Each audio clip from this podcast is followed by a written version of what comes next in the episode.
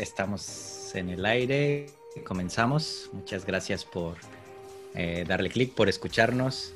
Feliz día, tarde, noche, según donde nos estés em, escuchando. Estamos hoy muy contentos por poder empezar un programa que de parte de la Academia Interciudades, una red en donde colaboramos, vamos a estar proponiendo cada mes para poder hablar de temas. El programa se llama eh, Atender temas y el día de hoy vamos a hablar sobre aprendizaje servicio.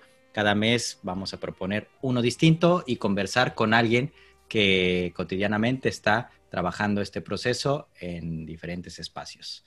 Mi nombre es Oscar Guerrero y ah, colaborador de la academia, sociólogo, me gusta mucho la ciudad, las bicis y por eso estamos también buscando armar esta red en la que invitamos a quien, a quien guste a participar.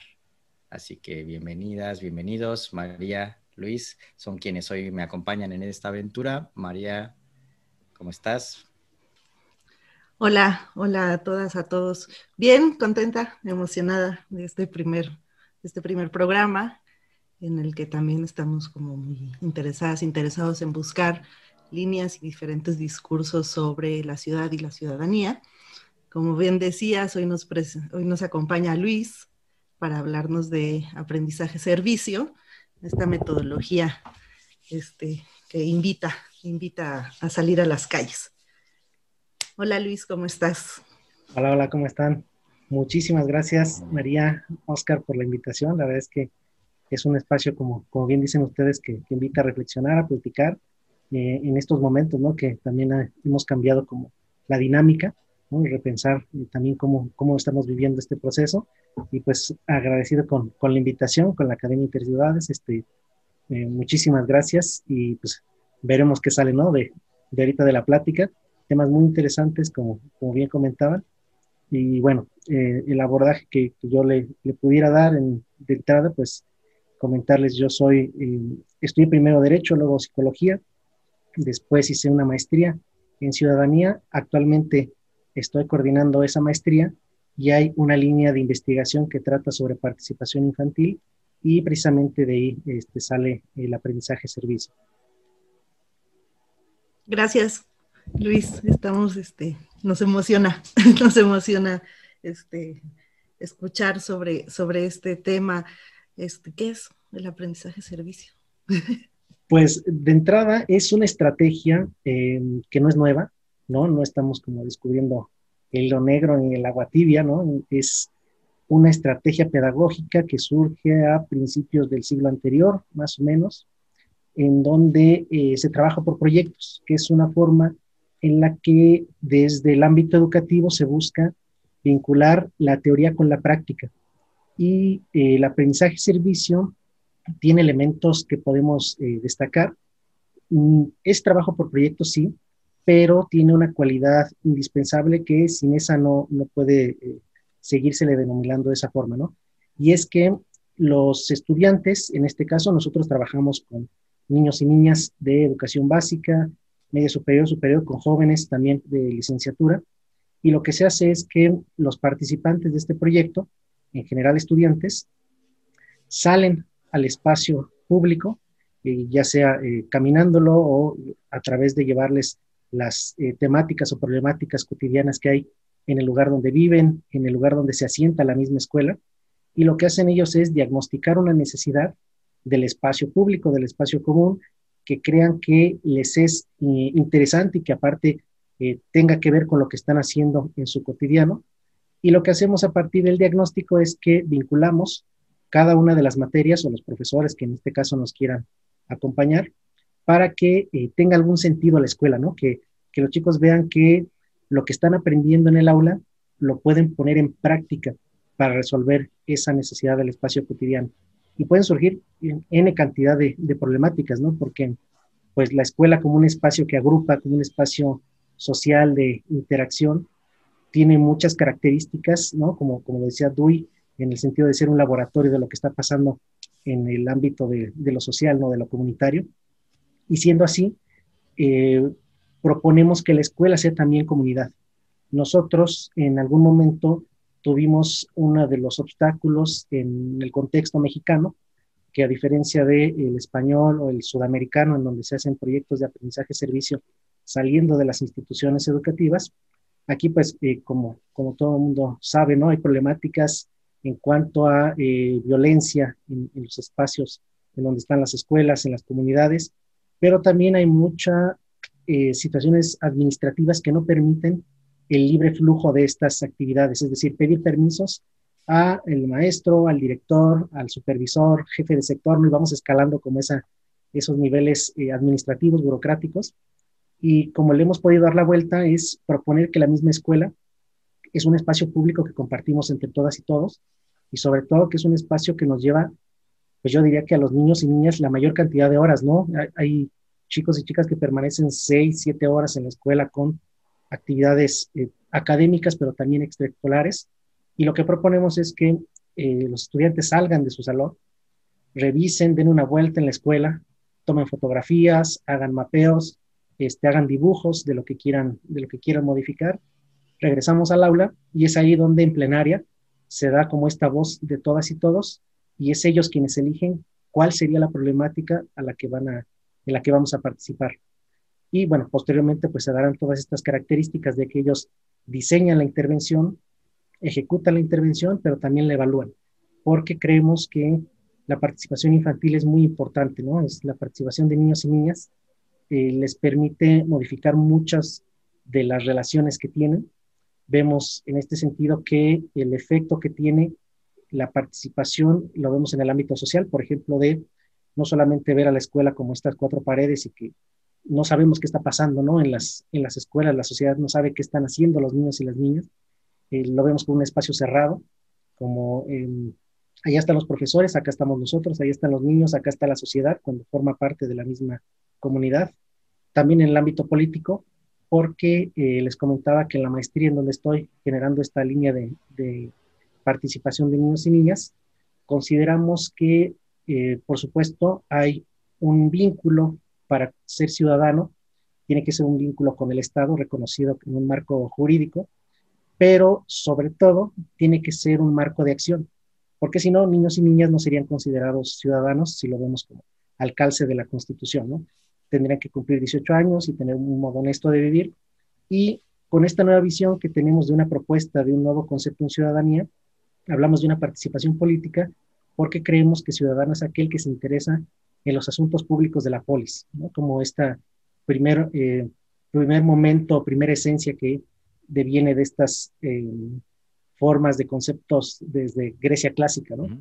Y eh, por eso consideramos que hay una intervención en la participación política, también desde el punto de vista psicológico, porque hacer un proyecto de aprendizaje-servicio implica que es un trabajo colectivo, pero también individual porque eh, vamos generando competencias, habilidades, valores y principios que pueden ser evaluados a partir de un proceso eh, mental de lo que está ocurriendo con cada uno de los estudiantes.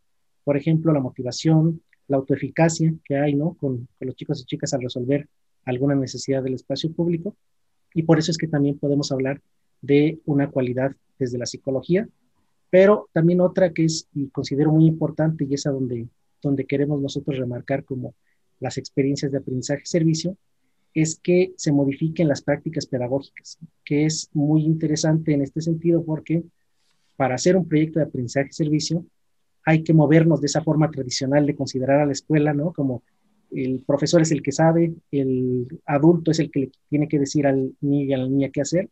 Y acá lo que hacemos es posicionarnos desde un aspecto horizontal, en donde los profesores hacen un proceso de mediación más que de dirección, es un proceso de mediar, como eh, bien lo proponía la eh, propuesta sociohistórico-cultural, ¿no? Una mediación en la que los chicos y las chicas son los dueños del proyecto, son los agentes activos, y lo que se hace es acompañar el proyecto, y pues como les comentaba, ¿no?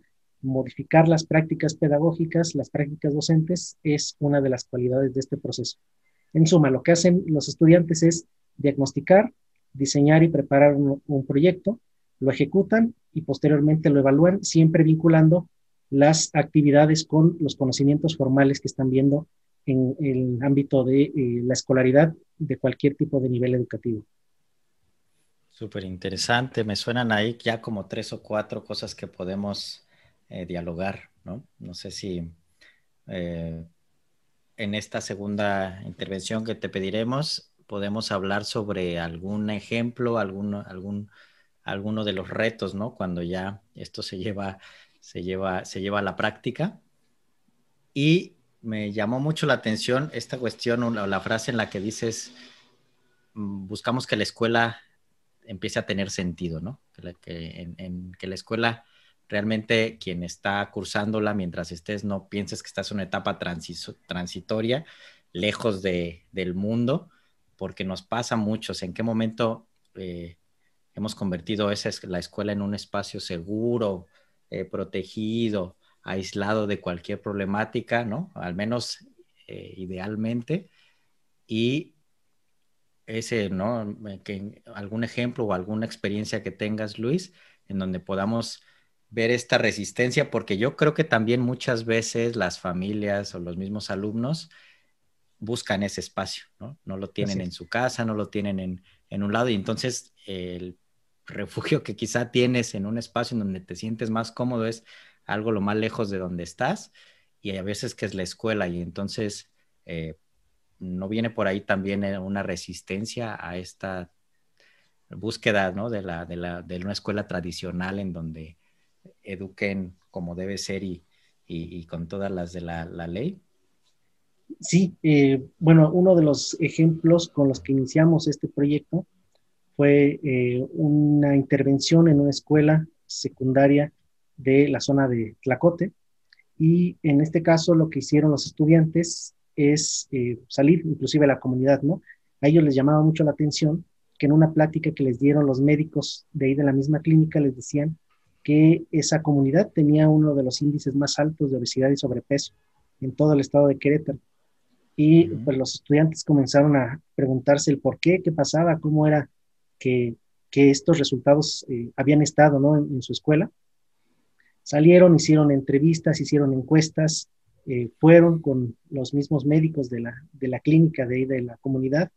Nos ayudaron diferentes profesores ¿no? de historia, de formación cívica y ética, español, matemáticas, todos aportando cada uno un granito de arena en diferentes sesiones, trabajando de manera transversal, ¿no? Y que es lo que se solicita para un currículo de la educación básica.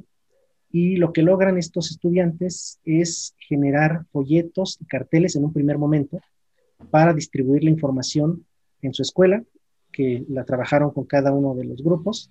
Después pudieron ir a la radio universitaria, aquí a la Autónoma de Querétaro, en un programa en el que los invitaron a platicar sobre su proyecto. Llegó a muchísimas otras más personas y también regresaron como al kiosco de la, de la comunidad, a la primaria, en donde también hicieron algunas pláticas. Regresaron y pegaron carteles informativos afuera también de, del centro de salud. Y eso fue como un primer avance, ¿no?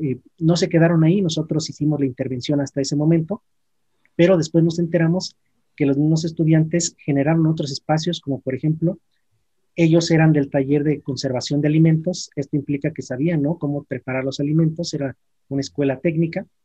Y lo que hicieron fue proponer la mejora del desayuno escolar, que eh, si alguien nos, les preguntara, pues, qué quisieran desayunar, de entrada, pues los, los chicos y las chicas no, no sabrían, ¿no? Cómo definirlo, pero después de todo este trabajo que hicieron, pudieron intervenir inclusive en eso, ¿no? Que muchas veces, o creo que la mayor parte de las veces, no se les pregunta a los, a los niños y las niñas qué quieren comer, qué les gusta comer, ya está asignado como el, el espacio, el desayuno escolar, etcétera, etcétera.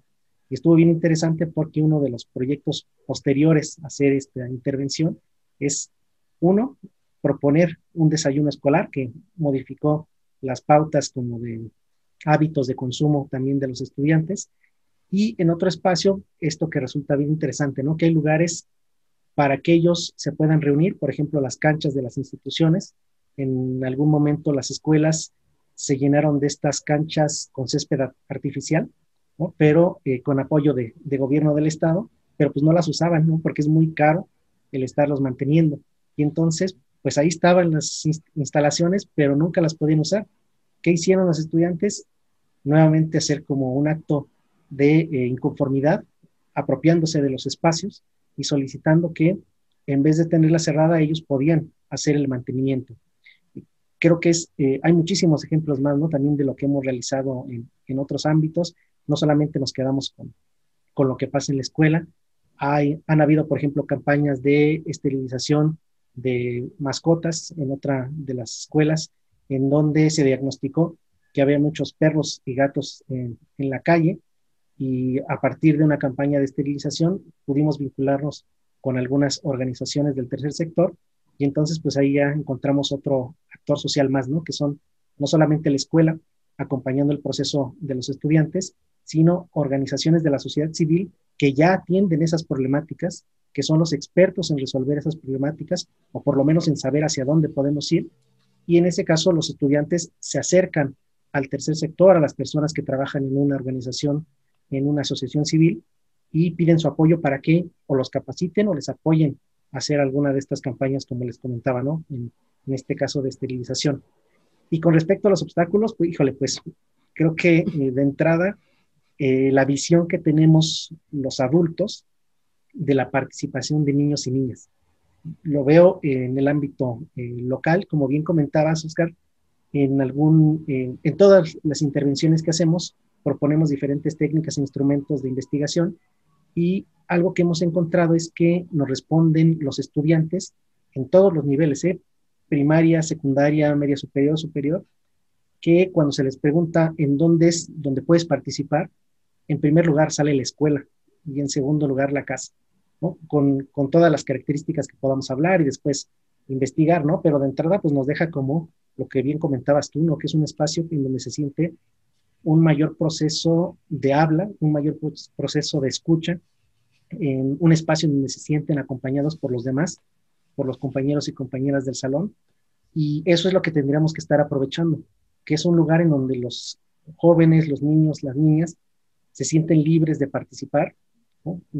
ahorita acotaremos también, ¿no? ¿Qué, qué sentido de participación este, hay, ¿no? Porque eh, es en, este caso muy limitada, eh, solamente para actividades escolares y pues también lo que se busca es esto, ¿no? En, cuando aplicamos un proyecto de aprendizaje-servicio, el primer obstáculo, lo decía, es la visión adultocéntrica de los docentes, de los directivos, de las personas que detentan el poder en las instituciones educativas, porque para hacer este tipo de proyectos es necesario voltear a escuchar a los participantes, poner en el centro del proceso de enseñanza-aprendizaje a los niños y a las niñas y preguntarles inclusive como lo hacía eh, este Neil, ¿no? Alexander Neil, en este trabajo de Summerhill, en una escuela en la que les preguntaba qué era lo que querían estudiar, en qué momento lo querían hacer, cuáles eran sus horarios, quizás no tal al extremo como, como este proceso, ¿no? Pero pues podríamos traerlo como, pues, ¿qué es lo que te gusta de entrada? ¿Cuáles son tus habilidades, tus competencias?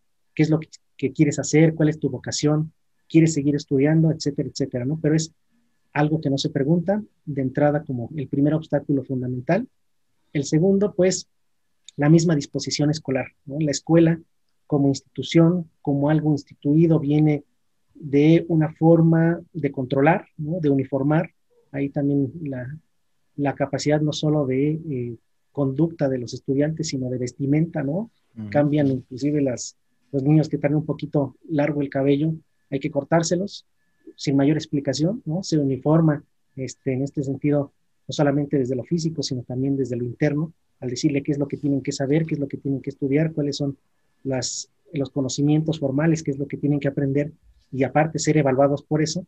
Y entonces la escuela como institución con estas formas jerárquicas, heterónomas, con estas eh, prácticas que no permiten la visibilización de los niños y las niñas en un espacio por demás amplio, ¿no? Para que ellos pudieran participar, están siendo limitados y entonces encontramos un paralelismo entre, por ejemplo, la forma en cómo se participa en la escuela, que es una forma limitada, dirigida, esperando a que el profesor diga la actividad, a que les califique inclusive la participación. No sé si en ningún momento les tocaba que en clase les decían 20% va a ser participación híjole, pues habrá gente que es muy buena para hablar, ¿no? Y otras muy buenas para ah, dibujar. ¿Qué tipo de participación es?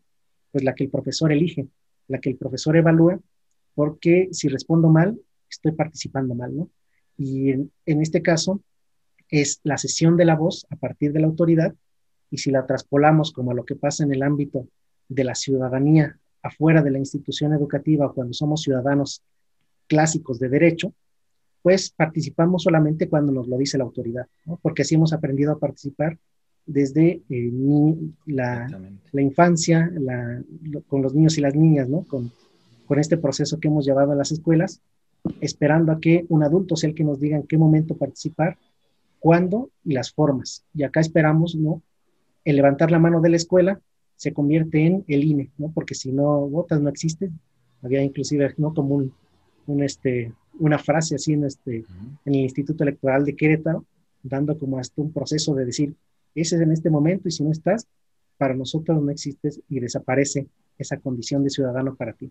Entonces, creo que son como los elementos que, que pudiera rescatar en este sentido y que da para mucho, ¿no? Como lo comentaba, la forma que como participamos en la escuela es o va a tener una consecuencia en cómo lo hagamos en el ámbito después de lo público cuando nos soliciten que eh, hagamos como alguna intervención o como en las universidades que los profesores se llenan la boca diciendo, pues es que los jóvenes están como somnolientos, no quieren participar.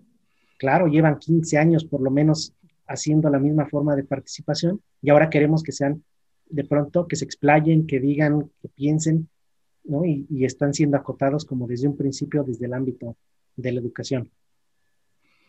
En esta, en esta línea que bueno, vas, vas tocando, ¿cómo, dos preguntas. La primera, ¿cómo un proyecto de APS se vincula o vincula, nos dijiste algunas pistas, pues, pero cómo se, este, se puede vincular o cómo recupera, digamos, el espacio de ciudad. Si bien es un, este, una metodología que tiene que ver con este, hacer proyectos e ir este, ah, tejiendo, digamos, los proyectos con los contenidos curriculares, pero ¿cómo, cómo puede recuperar o, o salir a, no sé, pueden ser como las dos opciones, a, este, a la ciudad. Pues yo creo que de entrada el comentarles a los niños y las niñas que la posibilidad de participación no solamente se queda en el aula o en la escuela, es una reflexión constante que ellos van teniendo cuando hacen los proyectos. A partir de implicarlos en un proyecto escolar, van eh, revisando como las eh, versiones o los espacios y los mecanismos que tienen para participar en otros momentos. Lo que hemos tratado de hacer, como se los comentaba en esta forma tan estructurada y administrativa que se tiene en educación básica sobre todo, es de tratar de tener las reflexiones de lo que ocurre en el espacio inmediato. Por ejemplo, una de las actividades es que en una semana, de lunes a viernes, se les pida a los niños y las niñas que escriban alguna problemática que vieron en el trayecto de su casa a la escuela y de la escuela a la casa. Entonces, cuando llegan a la institución eh, después de esta semana que revisaron qué, problemáticas o necesidades sociales encontraron en ese trayecto, se dan cuenta que comparten muchísimos elementos. Y sobre todo en el aspecto en donde conglomeran muchas más de estas problemáticas es en la cercanía de la escuela. Y entonces, cuando empezamos a desmenuzar cada una de estas necesidades mediante una lluvia de ideas, eh, van dándose cuenta que el espacio eh, público es un espacio que comparten no solamente entre ellos, ¿no? sino con los adultos y que hay diferentes formas de participar en diferentes ámbitos y espacios.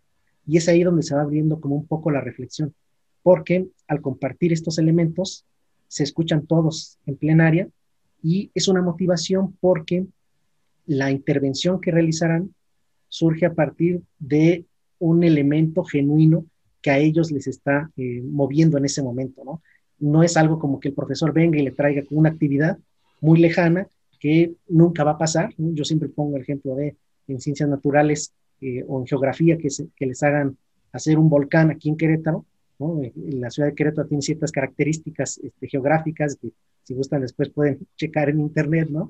Pero hablar de un volcán aquí, por supuesto que es muy interesante y debemos saber cómo, cómo funciona, ¿no? Pero de entrada creo que serviría más que habláramos de geografía en el espacio eh, público a partir de un proceso de movilidad, ¿no? Por ejemplo, cuánto tardan en llegar los estudiantes que vienen en carro, en bicicleta, que vienen en autobús, porque todo eso lo comparten y es una de las características eh, que nos hablan. ¿Qué comparten, por ejemplo, en la escuela? Pues algo muy básico como pues, que los baños están sucios, ¿no? De entrada, es algo que les aqueja directamente, como en su cotidiano, y eso es lo que queremos que eh, ellos reflexionen. que la institución educativa es un espacio común, que es un espacio comunitario y que al mismo tiempo tiene que ser cuidado por todos y por todas. Y a partir de esa visión va haciéndose un poco más grande y hablan entonces ya de lo que pasa en la colonia. Es decir, no tenemos luz cuando llegamos a la escuela, por ejemplo, a las secundarias, que entran a las 7 de la mañana, hay escuelas que están en espacios muy remotos y que no hay luz en la calle, ¿no? Entonces provoca inseguridad, situaciones de violencia, situaciones que los chicos y las chicas no llegan a ese horario, llegan casi casi a las 7 porque ya está un poquito eh, mucho más claro. Entonces son situaciones en las que tratamos de que la mirada no se quede como en este espacio escolarizado, en este espacio de las cuatro paredes, insisto, sino hablarles de que la propuesta que ellos puedan hacer tiene una intervención en el ámbito común.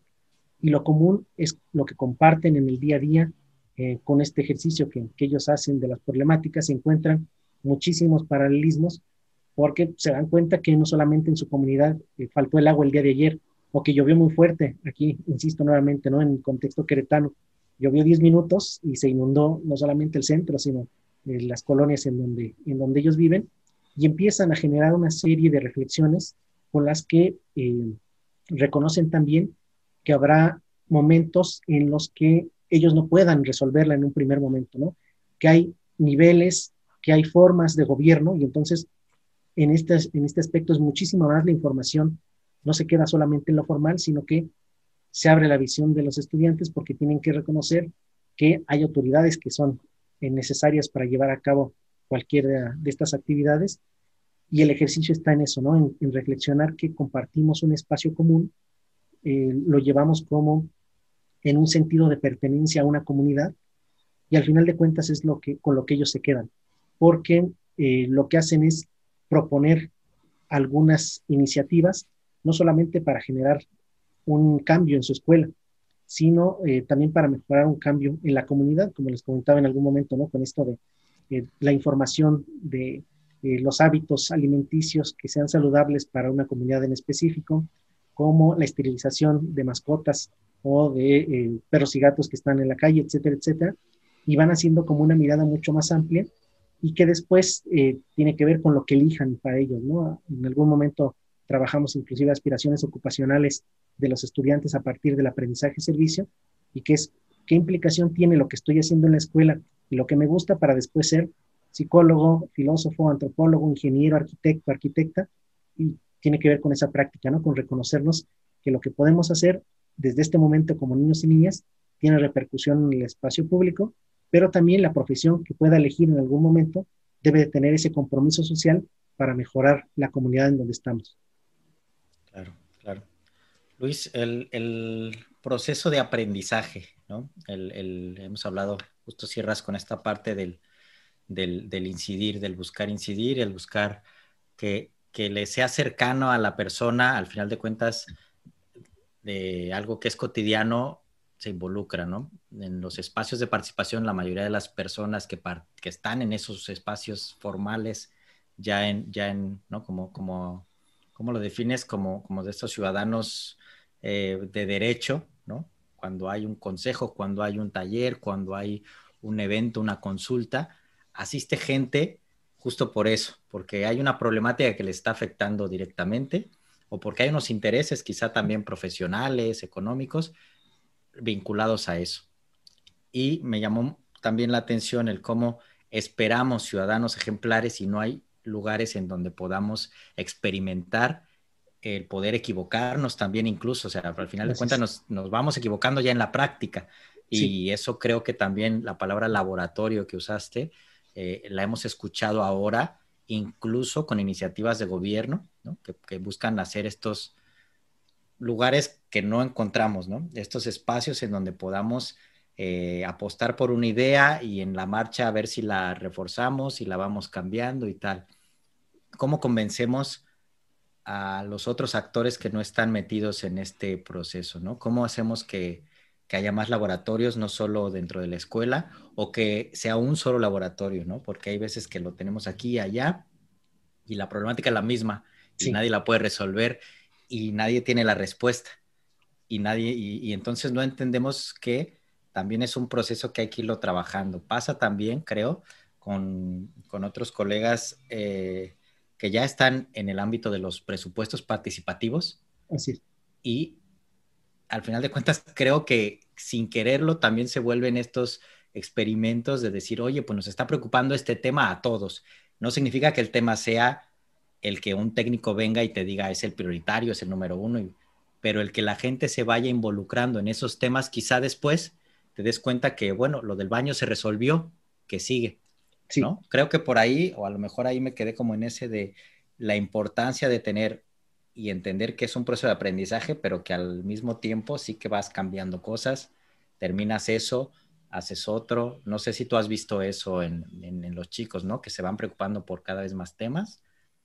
Sí, eh, en Querétaro, México, como tal, no tenemos todavía una investigación eh, como de ese estilo, ¿no? Que pueda eh, visibilizar lo que hicieron los estudiantes o los participantes en algún proyecto y cómo fueron generándolo a partir de estudiar después en la secundaria, en la preparatoria, etcétera. Sí lo hay en España, ¿no? El, el doctor Trilla hace como este seguimiento de los estudiantes que en algún momento no solamente que hicieron aprendizaje servicio, sino que estuvieron en un proyecto participativo y eh, se les fue dando este seguimiento. Y bueno, en general es que se modifica el concepto de ciudadanía y de responsabilidad social, porque los estudiantes que en algún momento participaron en un proyecto de estas dimensiones o de estas características, eh, se sentían más responsables de modificar las condiciones de vida de los, eh, del prójimo, ¿no? de las personas que los acompañan en el día a día, a diferencia de los otros estudiantes que nunca estuvieron cercanos a este tipo de procesos. En, en, algunos casos, acá lo que hemos realizado y solamente de manera muy puntual con algunos estudiantes es tener el seguimiento con chicos y chicas que participaron en secundaria y que pudimos en algún momento tomarles alguna entrevista cuando ya estaban en la preparatoria sobre si seguían haciendo actividades eh, en este sentido con un servicio desinteresado a, los demás. Y nos encontramos que sí, ¿no? Que muchos de ellos estaban participando como en actividades extraescolares. Eh, varios estaban en algo muy interesante que son haciendo voluntariados, que es bien interesante este tema porque el voluntario, si lo, si lo pudiéramos ver y analizar, eh, pareciera ser que es el ciudadano ideal, porque es aquel que se interesa en una problemática del espacio público sin que se le esté pagando algún sueldo, con el ánimo simplemente de eh, dejar un granito de arena, modificar las condiciones. Y esto es esto es súper importante, traer estas características o elementos de lo que hacen los voluntarios en este sentido y lo que hemos visto con los chicos y chicas que hacen proyectos de aprendizaje-servicio.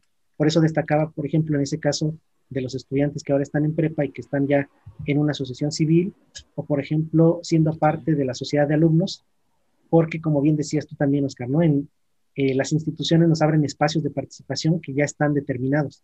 ¿Cómo participo, por ejemplo, en la secundaria o en la prepa?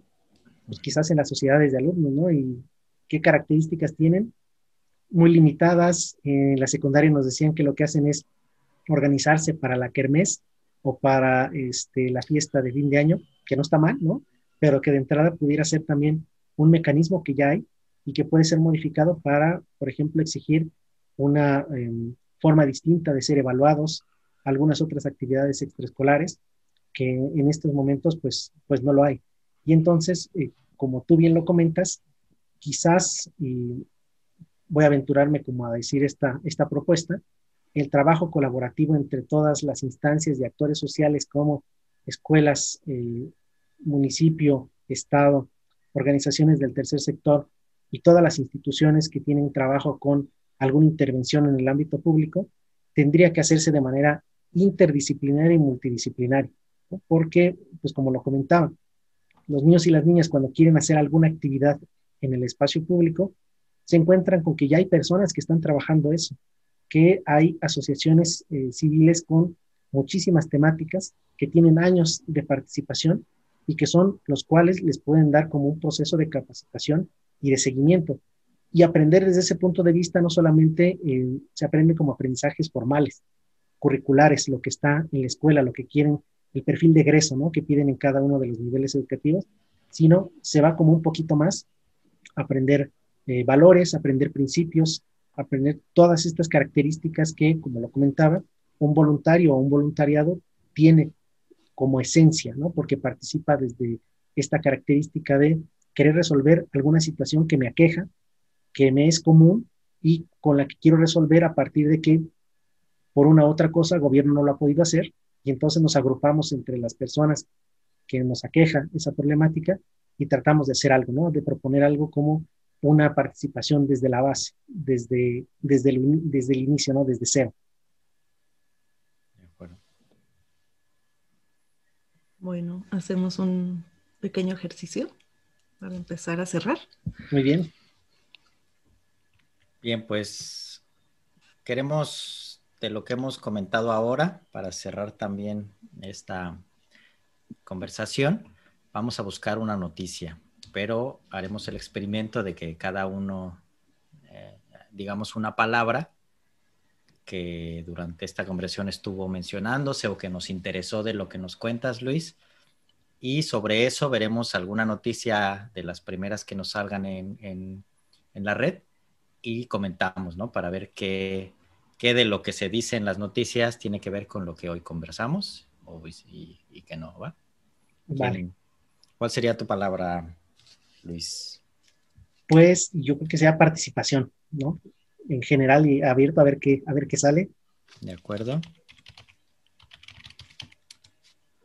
María. Yo pondría algo en relación a lo común. Participación. Común. Y yo me quedé con la palabra laboratorio. A ver qué nos sale. Estaba pensando ahora que en lo que este Oscar busca las, noticias, está este, volver a, a, mirar cuáles son, pareciera, estas características este, para la participación en estos espacios que están definidos. Cuando decías que este, en la prepa, bueno, en, en bachillerato y en, en, secundaria ya existen los consejos estudiantiles, ¿no? que son los espacios, digamos, de participación, estaba recordando también qué características tenían cuando yo estudiaba estos, este, estos niveles, quienes estaban, ¿no? Sí. Porque era una competencia, era una competencia un poco el laboratorio de lo que de, las elecciones este, gubernamentales, ¿no? Era una competencia y, y qué características tenían quienes ganaban estar en estos puestos este, regresamos otra vez a una mm, este, normalización, ¿no? Eh, quién sí puede hablar, quién es carismática, quién, este, eh, además, bueno, mucho se jugaba también en si les gustaba o no les gustaba a las otras personas, ¿no? y todas las otras maneras de participación, como decías hace rato, ¿no? que no nada más es levantar la mano y hablar, sino que el dibujar puede por, también este, convertirse o ser mirado como una manera de participar, este, se desaparecen aún sí. en estos tres espacios o un espacio que haya en una escuela, ¿no? también sí. desaparecen. Y, y, aparte, bueno, si lo podemos como comparar con, con, como bien lo dices, ¿no? Como con este primer laboratorio de enseñarnos qué son las elecciones, nos vamos como a este ámbito y los partidos políticos parece que nos endulzan eh, el oído, ¿no? Cada que son elecciones y pasa así para, para la sociedad de alumnos de la secundaria. Cosas como nosotros vamos a ser la mejor kermés del mundo o vamos a tener que ir a, a, a este antro, se los garantizamos que si ganamos, eh, así lo vamos a hacer. Y los que perdían dejaban de participar, ¿no? Como, uh -huh. como en algún momento puede ocurrir en el ámbito de, de ahora de la participación, que es quien gana se queda como con este liderazgo de la participación y deja de lado las otras voces y creo que pues lo hemos ido aprendiendo, ¿no? Es, es un proceso diario, eh, cotidiano, de aprender se aprende, a participar, perdón, se aprende participando, pero pues ya vemos las condiciones de, de cada una de estas instituciones y sí, muy de acuerdo con, con tu comentario, ¿no? Con qué características tienen eh, los chicos y las chicas que integraban una planilla, una plantilla y para que eran los que resultaban ganadores de esas elecciones. Bien, pues eso, ¿no? Nos arriesgamos al experimento. La primera noticia que nos sale, eh, bueno, salen dos antes sobre el tema de la, de la pandemia por, por el, la palabra laboratorio. Pero bueno, sale este otro que es el puerto en alicanteplaza.es. El puerto crea un laboratorio de innovación en colaboración con las empresas del clúster logístico. Y también mientras hablabas tenía la intención de preguntarte como, bueno, ¿qué empresas interesarían? Porque por este tipo de, cuando dijiste lo del valor curricular me llamó la atención eso, bueno, pero muchas empresas sí que quieren gente que esté uniformada y que, y que conozca los temas, ¿no? Pero bueno, aquí es un clúster logístico y leo rapidísimo, es del 20 de enero del 2021. La Autoridad Portuaria de Alicante lanza el Alicante Port Lab, un laboratorio de innovación abierta en colaboración con el clúster logístico portuario, que se enmarca en su compromiso por impulsar la competitividad, atractivo y sostenibilidad de la provincia de Alicante. Según se ha informado eh, a través de un comunicado, es un paso más en la decidida apuesta del puerto por desarrollar un modelo de innovación distinto, abierto y sostenible me llamó la atención que abajo también comenta que busca hacer, eh, ¿dónde está? Intercambio de experiencias con otro autoridad portuaria de Bilbao. Hay un Port Lab desde 2009. Es un intercambio de experiencias para el inicio de la red de puertos. En fin, es una noticia sobre la creatividad, el desarrollo de, mira, se desarrollará un espacio de innovación abierta alineada con la estrategia de la autoridad portuaria, desplegará próximamente líneas de servicios para beneficio del clúster, movilizar la participación de agentes locales, nacionales, internacionales en los retos abiertos de carácter un poco bueno, es sobre un tema específico, ¿no? Los retos que tiene un puerto, pero busca que participen todo mundo, ¿no? Busca que participe gobierno, busca que participen actores locales, regionales, nacionales, internacionales y eh, como que mete también mucho la palabra tecnología, mete mucho, ¿no? Crea, que creo que esto en muchos de los laboratorios, de los que no, no como este, que es específico para un clúster de aplicado a un servicio, ¿no? que, que, brindará a varias empresas, pero sí que está muy ligado a entender laboratorio con el tema de creatividad, guion, tecnología, guion, ¿no? Esta tecnología más de de lo novedoso, de lo, de lo, de lo digital, por así decirlo. No sé cómo, cómo me llama. A mí al menos me queda como este tipo, ¿no? De la noticia, en esto andan cuando, cuando buscamos las palabras que eran laboratorio, común y participación. Sí.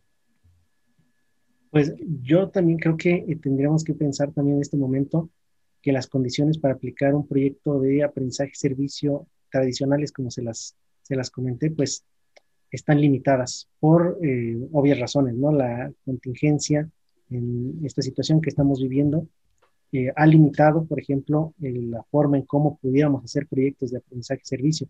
Y lo pensaba en el sentido de lo que tú comentabas, Oscar, ¿no? Eh, movernos, innovar ahora para saber cómo es que podemos aplicar un proyecto de aprendizaje-servicio a partir de la tecnología.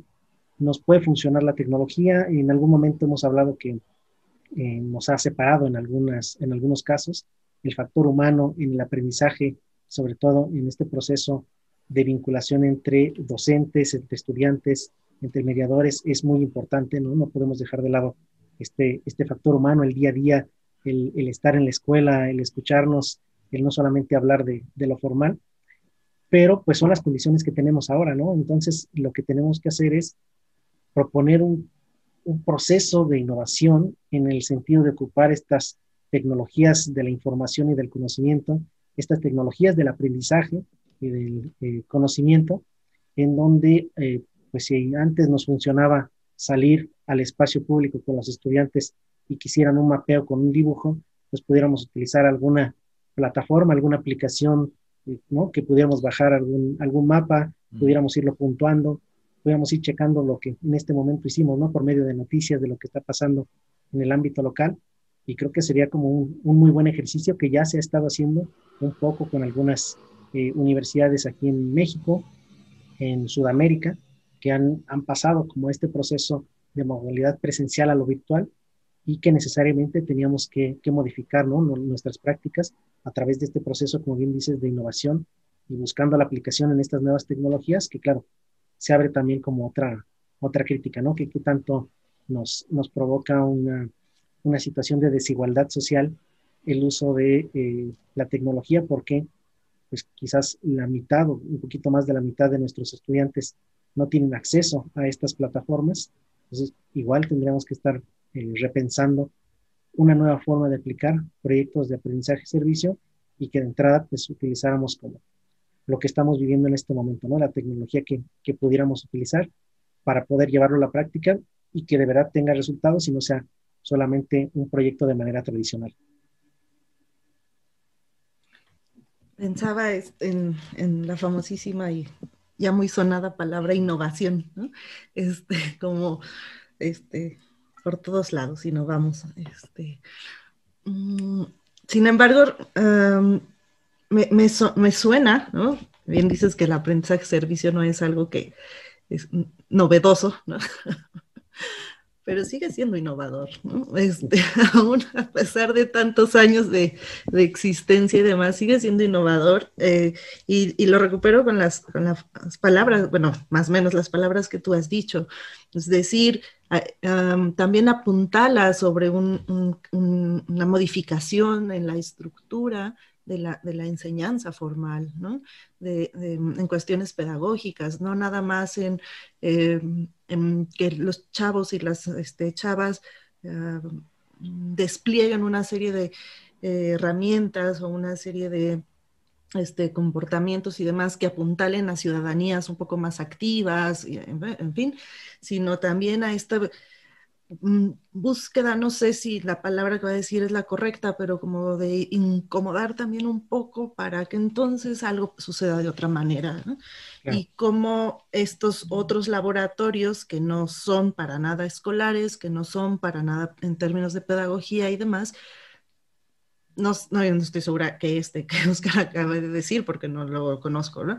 Pero también empiezan, ¿no? Como a hacer estos, estos incómodos, este, estas cuestiones como de incomodidad que a lo mejor van abriendo canalitos y espacios y posibilidades para otras maneras de participar, no sé. Este, Llegamos al tema de la participación, pero otras maneras de participar y otras maneras a lo mejor también de reconocer lo que comentabas desde al inicio, este, la ciudadanía más en términos de una acción y no tanto en términos como de, de derecho. ¿no? Claro. Sí, sí, sí, muy de acuerdo. Perdón. Antes, Luis, eh, justo, ¿no? O sea, porque es un laboratorio que dice, hay un taller donde se identificaron tres potenciales retos, ¿no? Para hablar de el papel que tiene el puerto, el papel que tiene para con la ciudad y para con el territorio, ¿no? Con todo ello, el puerto busca aspirar a recuperar un papel más proactivo y estratégico como motor de desarrollo. Y pienso entonces en eso, ¿no? En cómo lo mismo, esperaría que hubiera gentes que ya supieran participar para poder identificar qué tanto afecta o no este puerto o no. Y bueno, ¿cómo convencemos a gente que está invirtiendo hoy en día en la innovación, en la tecnología, en la creatividad, para que una de sus líneas tuviera que ser la escuela como un motor que, que les va a nutrir luego ¿no? Estos procesos necesarios de aprendizaje, porque pareciera que entonces ya hacemos el, ¿no? El, nos brincamos todos estos pasos, sí. porque hoy en día es, mm, pues sí, es, eh, es difícil ya un gobierno que se cierre y que diga, no, esto no, esto es solo gobierno el que va a trabajarlo, solo, solo gobierno el que puede saber qué, sino que ya hay una apertura al menos discursiva, pero todavía sigue siendo eh, estos vínculos con los actores que ya están hoy en día metidos en el ajo, los que sí ya saben y los que conocen, a esos invito al taller porque alguien que no conoce qué tanto le afecta el puerto en su vida cotidiana, pues no, no, no va a ser fácil el diálogo como mínimo. Y entonces quizá, eh, ¿no? Un poco para cerrar o para que hagamos tu intervención final, pues eso, ¿no? ¿Cómo convencemos de que más gente apueste por este tipo de procesos desde la escuela, ¿no? No ya, no ya una vez que, que, que, que buscamos que salgan y que, y que nos respondan a, a las problemáticas de la ciudad.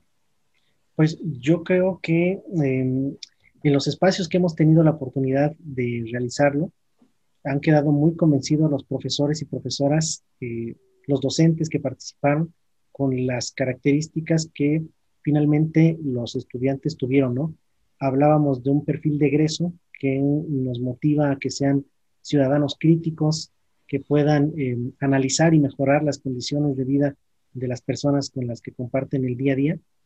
Y de entrada, pues yo creo que el convencimiento tiene que ser de la autoridad inmediata, ¿no? Hablábamos de el maestro, del director, porque por mucho que haya políticas que nos señalen esta, estos procesos de aprendizaje situado, de aprendizaje experiencial, si eh, los directivos y el profesor no está convencido de que estas serán las estrategias con las que pueda dar un mejor proceso de enseñanza-aprendizaje, muy poco podemos hacer, ¿no?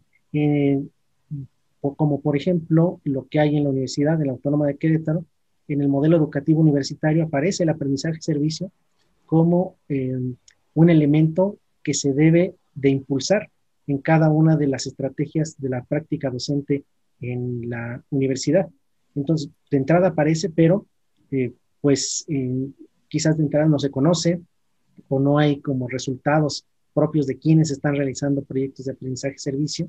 Entonces, resulta muy complicado que, aunque hay un marco jurídico, aunque haya un marco normativo, pues si no están convencidos las personas que están trabajando de manera inmediata con niños, niñas, con jóvenes, eh, va a ser muy complicado que, lo pudiéramos llevar a buen puerto. Ah, yo creo que espacios como este pueden posibilitar ¿no? el, que se pueda conocer mucho más sobre la estrategia, en algún momento platicar con profesores y profesoras que quieran innovar, porque en este momento pues lo tuvieron que hacer, ¿no? Debido a la, a la pandemia, pero que quede como, como un proceso en el que entendamos que las estudiantes y la escuela del siglo XXI tiene que tener diferentes características a cómo hemos estado viendo el proceso educativo. Entonces, yo creo que eh, la, la, finalidad sería esa, ¿no? También repensar cuál es la finalidad de la educación y de la escuela, por qué estamos abriendo las instituciones educativas para los y las estudiantes, y a partir de eso, reconocer que este tipo de estrategias, eh, como bien lo decía María, ¿no? Que este, no, es, no es nueva, pero es muy innovadora y que no eh, ha tenido muchísimos resultados. Si nos ponemos a investigar aprendizaje y servicio en el mundo, es utilizado en todos eh, los continentes del mundo, en cada uno de los sistemas educativos también de todo el mundo. Entonces los resultados están solamente, y digo solamente entre comillas, sería que los profesores y profesoras se animaran a practicar este tipo de proyectos porque pues tiene que ver con la creatividad y la innovación de cada uno de ellos en el aula.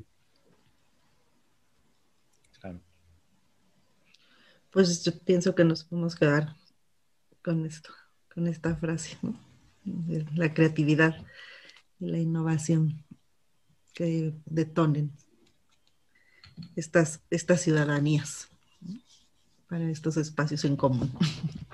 Pues muchísimas gracias, Luis. Te agradecemos este, infinitamente. Aplausos por haber participado en nuestro primer programa de Academia Interciudades. Estaremos Por que unos aplausos. Unos aplausos, este. En la edición. aplausos también. Este, pues por acá estaremos el próximo mes. El primer lunes de marzo estaremos por aquí. Y pues les agradecemos a todas, a todos su escucha.